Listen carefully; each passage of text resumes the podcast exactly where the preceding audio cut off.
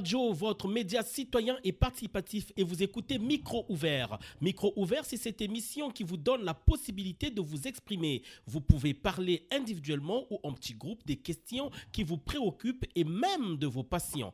Aujourd'hui, nous jetterons notre regard sur les migrants, un sujet qui parfois fait polémique. Pour en parler, nous recevons Claude Leclerc, membre du club UNESCO. Bonjour. Bonjour. Et Maria, expert judiciaire et traducteur interprète assermenté à la cour d'appel à Metz. Bonjour. Bonjour à tous. Une fois de plus, bonjour et excellentes conditions d'écoute. Alors, nous allons commencer par Claude Leclerc. Qu'est-ce que ça veut exactement dire, Club UNESCO ? Alors, le club pour l'UNESCO, Jean Lorrain, c'est Jean Lorrain, Metz.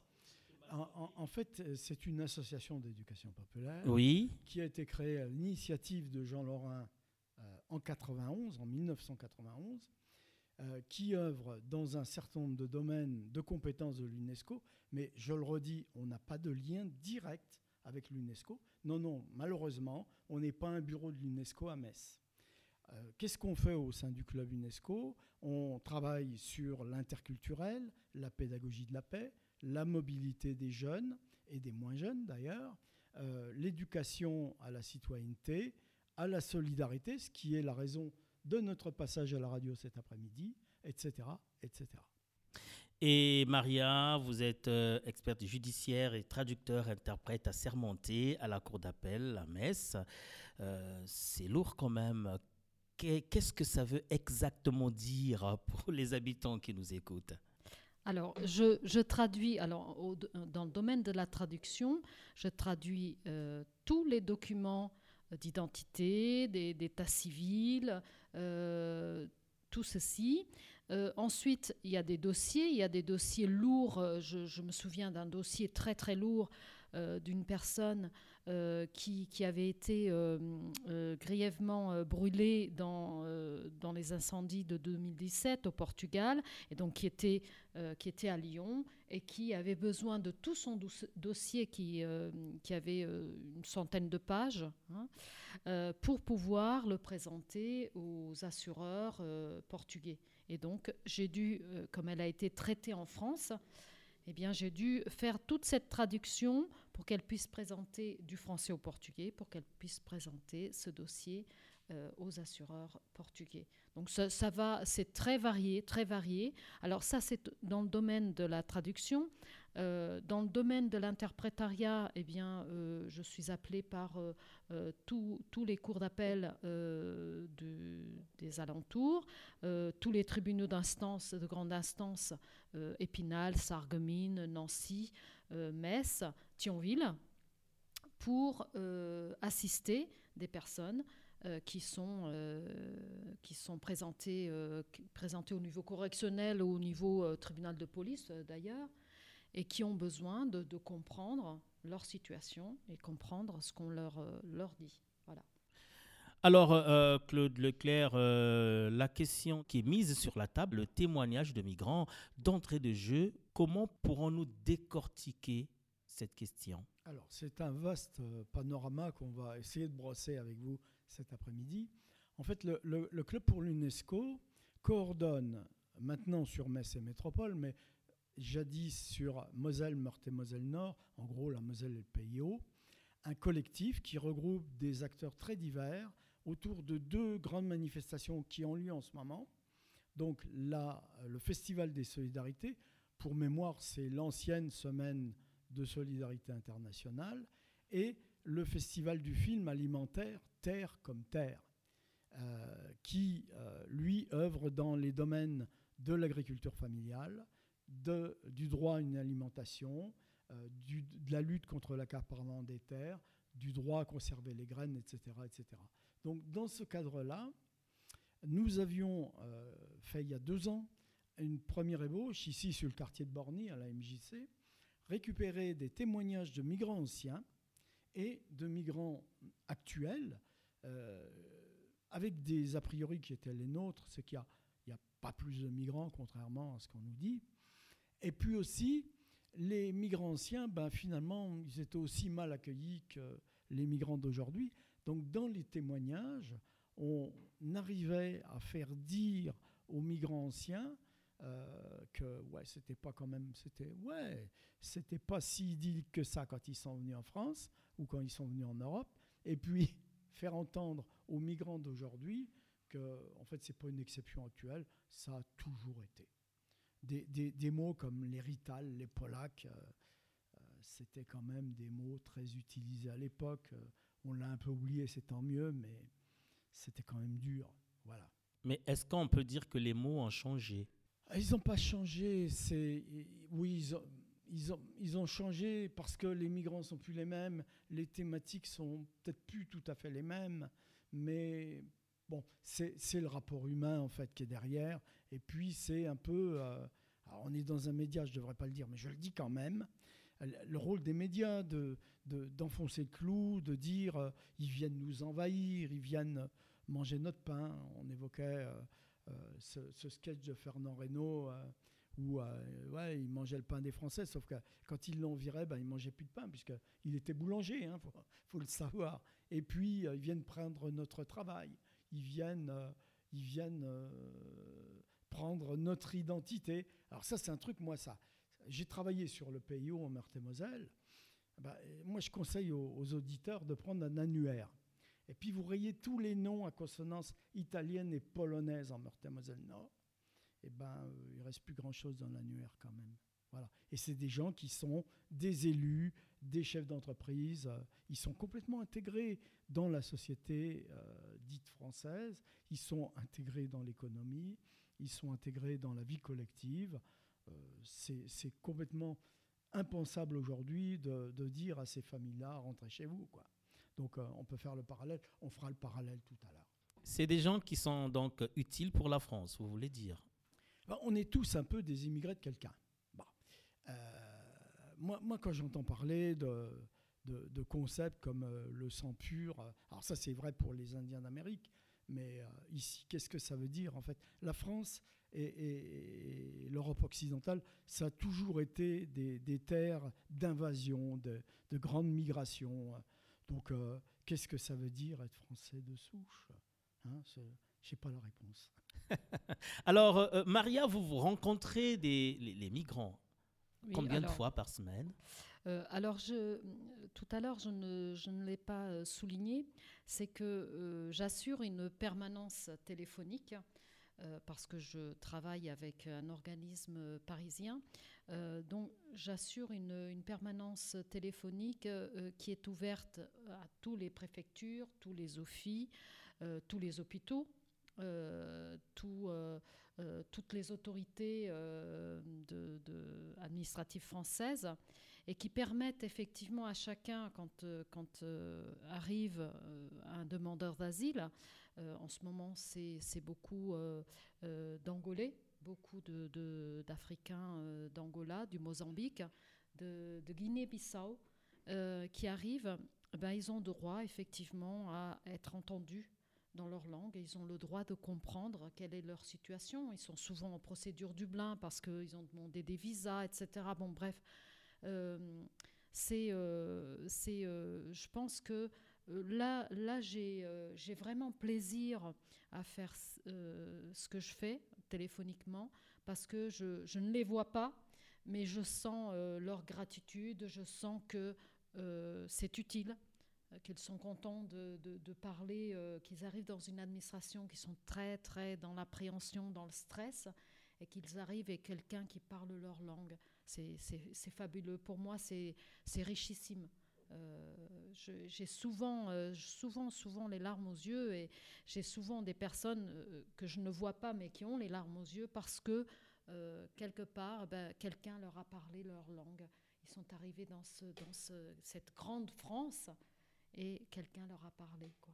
On dit souvent qu'il y a une partie cachée de l'iceberg, des migrants qui sont beaucoup plus des migrants économiques, qui ne viennent pas parce qu'ils ont été persécutés dans leur pays d'origine, mais qui viennent parce qu'ils veulent trouver ce dont ils ont besoin en France, mais par ailleurs qui ne font pas des efforts pour s'intégrer. Mais c'est une toute petite minorité, c'est vraiment, moi je le sens, ils ont des vraies histoires, des vraies tortures, des vrais, les Angolais par exemple, des activistes, des personnes qui ont été torturées, maltraitées.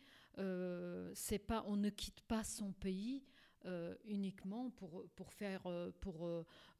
prendre de l'argent, une indemnité, une subvention de l'ADA.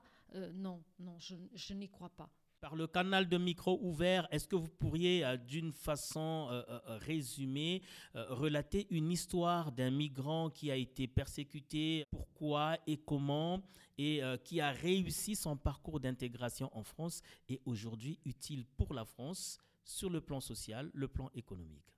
Eh bien, j'ai en tête une très belle histoire d'un monsieur que j'ai reçu, mais là,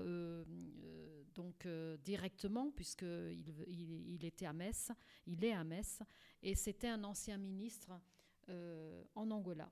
Donc, quelqu'un d'extrêmement culture, une grande culture, quelqu'un de très très bien, qui racontait son histoire, et je pense qu'au début, personne n'y croyait. J'étais certainement une des premières à qui il a pu s'exprimer en portugais et donc me dire des choses que j'ai pu effectivement même vérifier. Et cette histoire, eh bien, il a eu la chance d'avoir à l'OFPRA accepté sa demande d'asile, donc son statut de réfugié, et il est actuellement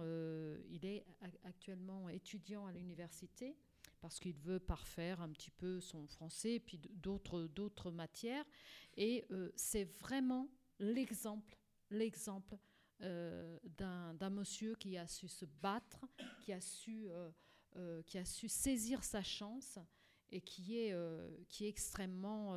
il donne de son temps à des associations. Je sais qu'il va un peu partout. Il fait partie d'une église. Il donne de son temps à cette église. C'est vraiment un exemple. Un exemple. Je n'aime pas ce mot d'intégration, mais c'est un exemple pour tous les autres. C'est pourtant le mot qui est beaucoup plus utilisé. Alors, Claude Leclerc, vous voulez rebondir par rapport à ça? Oui, tout à fait. Alors déjà, on ne l'a pas dit, mais Maria, elle est d'origine portugaise, donc elle peut aussi parler de sa vie à elle. Et puis alors, cette histoire de distinction des migrants économiques et des réfugiés, réfléchissons un instant. Il y a plein de jeunes, mais pas seulement des jeunes, occidentaux, européens. Ils vont en Australie, ils vont au Canada, ils vont aux États-Unis, ils vont en Nouvelle-Zélande. Il y a des migrations intra-européennes, mais on ne dit pas migration, c'est pas noble migration, hein. Non, on dit des expatriés, s'il vous plaît, monsieur, des expatriés, c'est pour le bien de tout le monde. Donc cette distinction, ça mérite qu'on réfléchisse un peu. L'histoire de la migration, elle a évolué après-guerre. Il y avait besoin de main-d'œuvre après-guerre, il faut se le rappeler. Il y avait plein de migrants qui venaient en France. Ils ne venaient pas de façon illégale, ils venaient invités généreusement par le patronat qui les faisait venir en France pour travailler, puisque suite à la guerre, aux nombreux morts, etc., il y avait besoin de main-d'œuvre. Les paysans qui quittaient leurs terres, les paysans ouvriers ou les paysans qui émigraient en ville, ça ne suffisait pas. Donc là, c'était des migrants. C'était des migrants, mais à cette époque-là, même si les qualités d'accueil étaient loin d'être idéales, c'était quand même des migrants légaux, bien évidemment, mais des migrants quand même. Aujourd'hui, on fait cette distinction. C'est beaucoup plus noble d'être un expatrié. Mais dans les migrants, il y a évidemment des migrants illégaux. Ils n'ont pas le choix. Ils sont nombreux. Il y a aussi des migrants légaux, des migrants qui voudraient être légaux, mais il y a de telles tracasseries avec les règles, qu'elles soient européennes ou qu'elles soient nationales, que, en fait, c'est très compliqué, très compliqué. Cette histoire de Dublin, il faut que l'Union européenne l'abandonne.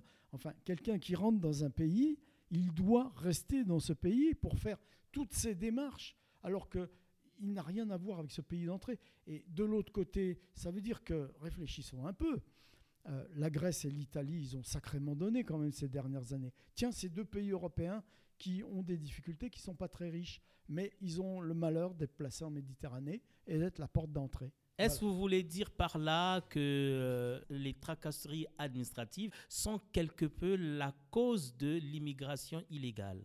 Alors, ce n'est pas la cause, c'est aussi un résultat, mais cette histoire de l'accord Dublin, ça veut dire que tu mets le pied dans un pays, quel qu'il soit en Europe, il faut que tu traites avec ce pays. Alors, si tu as des moyens et que tu peux prendre l'avion, eh ben ouais, tu peux arriver en Allemagne, tu peux arriver en Angleterre. Si, par contre, tu viens par un trafic un peu détourné, avec des gens qui en profitent largement, et que tu arrives sur les côtes de Turquie, si tu arrives en Grèce, en Italie et maintenant en Espagne, eh ben, il faut traiter avec ces pays qui ont énormément de migrants à traiter. Donc la différence, elle est aussi là. C'est-à-dire que s'il y avait effectivement une gestion européenne de la migration, on n'aurait pas ces tracas que connaissent un certain nombre de migrants aujourd'hui.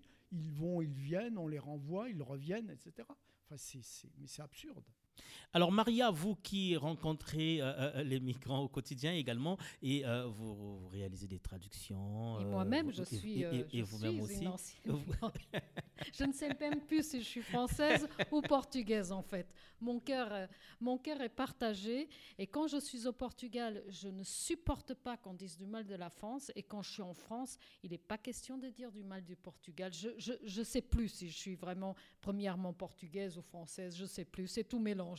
Mais aujourd'hui, vous êtes dans la peau d'une Française. Ok. Et vous, sans pourtant exagérer, vous êtes suffisamment intégrée ? Oui, je pense.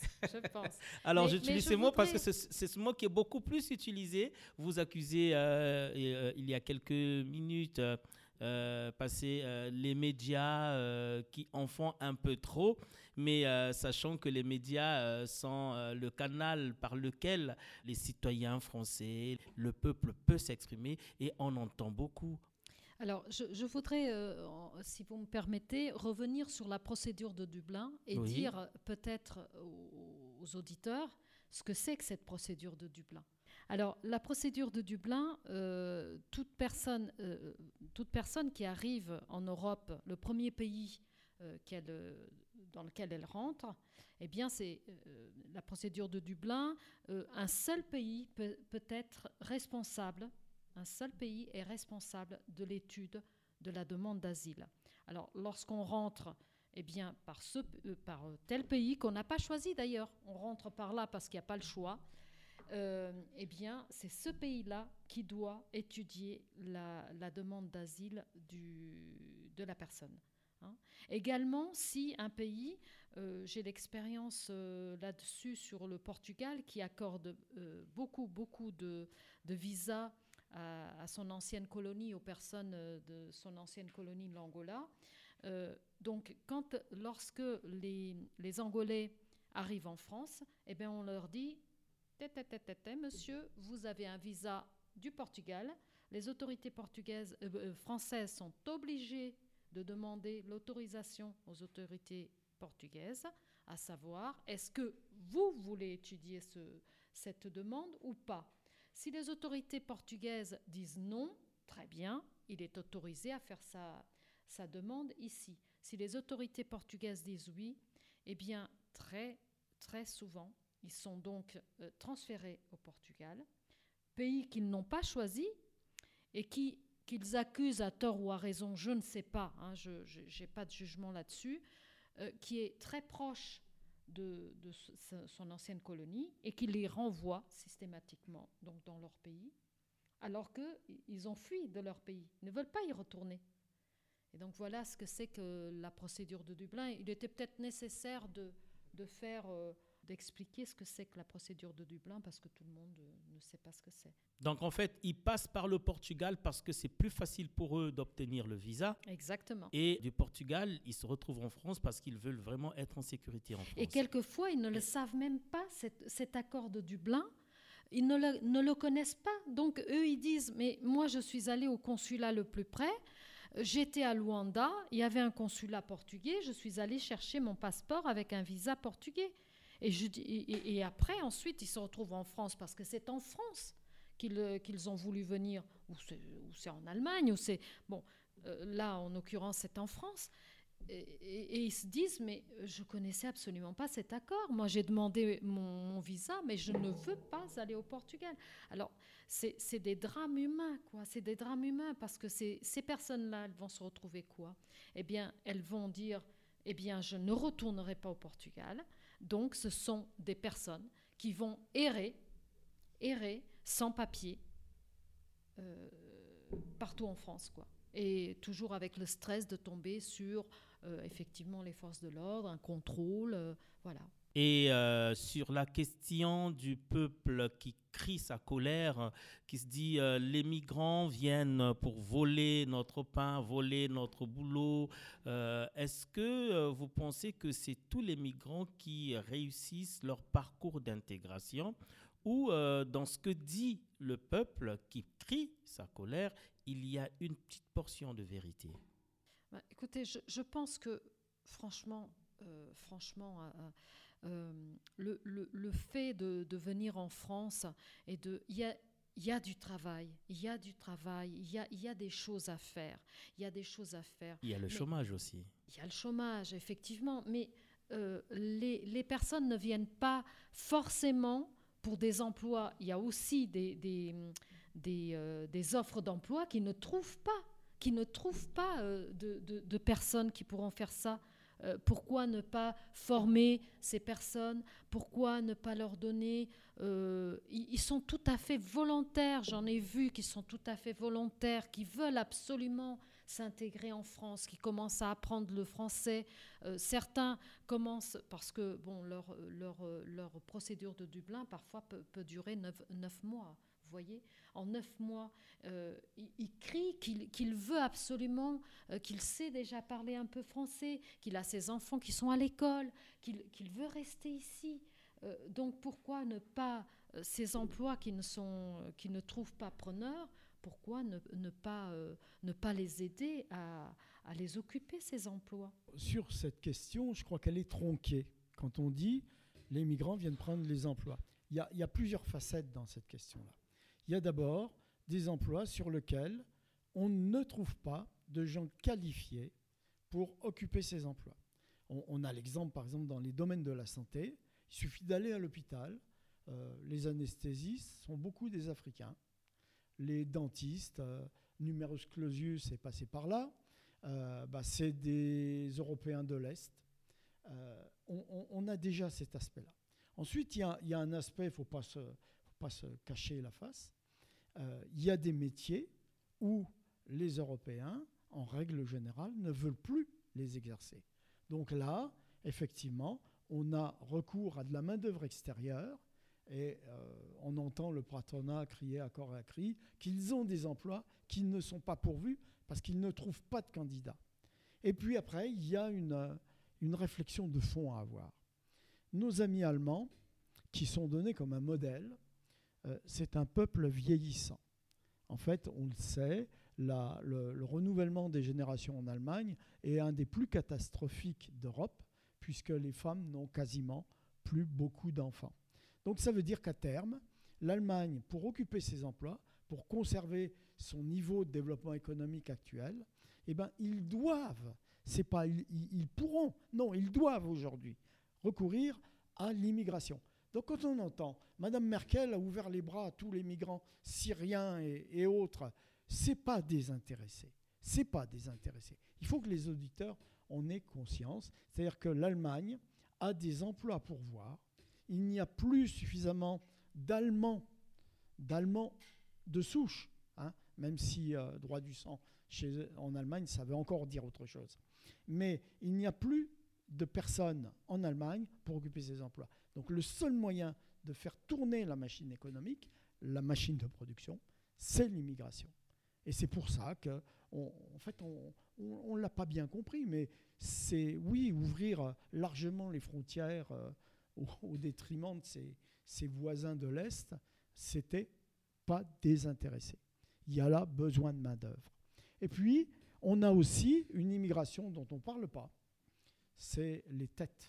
qui fuient leur pays. C'est-à-dire que là c'est même un peu scandaleux sur le fond. C'est-à-dire qu'on le fait en France, donc on ne peut pas non plus jeter la pierre. Mais les pays forment leurs cadres, leurs ingénieurs, et comme ils ne trouvent pas d'emploi ou parce que les emplois localement sont mal payés, ils émigrent et ils vont travailler ailleurs. Et c'est humain et c'est normal et tout le monde le fait, ça. Donc on ne peut pas dire « ouais, c'est des migrants ». Non, tout le monde le fait. Et puis il y a aussi des migrations dans l'autre sens. On a par exemple des paysans français qui vont en Pologne. Ils s'installent en Pologne. Ça, on en parle peu. Mais ils développent là-bas de l'agriculture parce qu'il y a moins de réglementation, soit, mais c'est aussi rentable. Alors qu'ils crèvent de faim en France, ils ne vivent plus de leur production, de l'élevage, de l'agriculture. Dans des pays où la main-d'œuvre est moins chère, ils arrivent à s'en sortir. Alors, on va revenir sur, Maria, l'une des questions également abordées dans le cadre de l'immigration, c'est le respect de la culture française, sachant que c'est un domaine qui est très vaste. Et la culture française, c'est sa musique, c'est ses auteurs, c'est sa cuisine, il y a beaucoup de choses.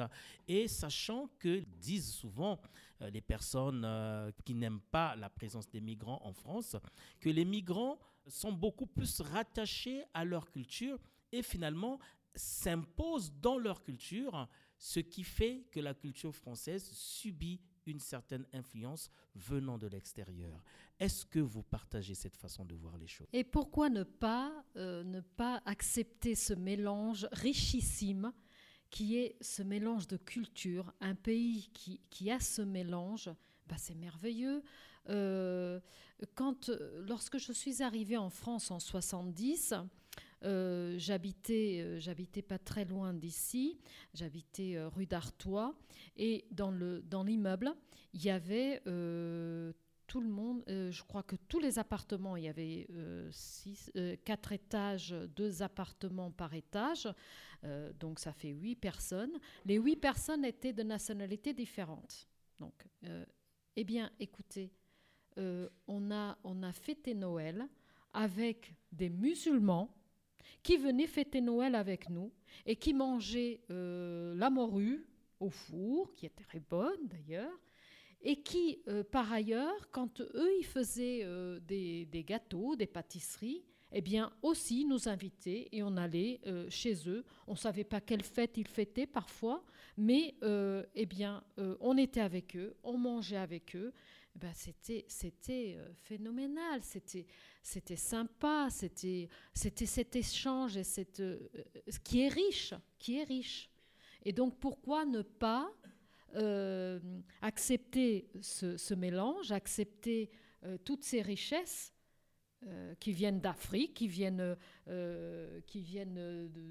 d'autres pays, pourquoi ne pas les accepter ? Et pourtant, ce n'est pas toujours vu en termes de richesse. Moi, je vais poser une question à nos auditeurs.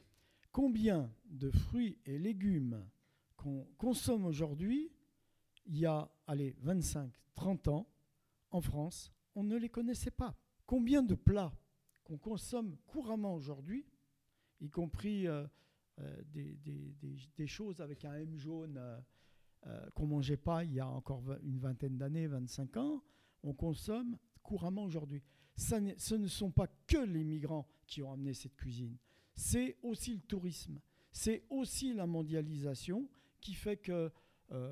le Gaulois, c'est mal vu, mais le Gaulois qui ne sortait pas de son village... Aujourd'hui, il est condamné, il faut se le dire. Il est condamné parce qu'aujourd'hui, le monde est devenu un petit village. Donc, il y a un brassage, il y a un mélange des coutumes, des cultures, de la nourriture, de la cuisine, de tout. Et en plus, posons-nous la question, les moyens, on est dans un média. Eh ben, les moyens de communication, qu'est-ce que ça facilite tout ça quand même ? Il n'est pas possible aujourd'hui de dire... il faut savoir, en France, les gens restaient dans leur village. Ils se mariaient pratiquement dans leur village. Aujourd'hui, on est obligé de quitter son territoire pour travailler, pour faire des études, pour aller faire des démarches administratives, aller à l'hôpital, etc. Donc la mobilité, c'est vraiment quelque chose d'important. Et qui dit mobilité, dit confrontation à d'autres habitudes, d'autres coutumes, d'autres cultures. Donc, les migrants y contribuent, soit, mais ce ne sont pas les seuls, et c'est loin d'être les seuls, je pense. On va commencer par Maria. Alors, un dernier mot autour, bien sûr, de toutes ces questions qui ont été mises sur la table. Alors, je n'ai qu'un mot à dire. Mélangeons-nous. Mélangeons-nous. Alors, moi, j'espère que cette émission sera la première d'une longue série où on va apprendre à se connaître, à se comprendre avec des personnes d'origine, de culture différentes. Et à partir de là, eh bien, l'objectif que moi je m'assigne, c'est effectivement avoir un meilleur vivre ensemble. Meilleur vivre ensemble, mélangeons-nous, c'est par ces termes que nous allons mettre un terme à cette émission, cette première rubrique ouverte autour du témoignage des migrants. Vous pouvez nous joindre au 03 87 37 08 78, je reprends, 03 87 37 08 78. Merci d'avoir été parmi nous à travers ce canal d'expression. On se retrouve très prochainement. Au revoir.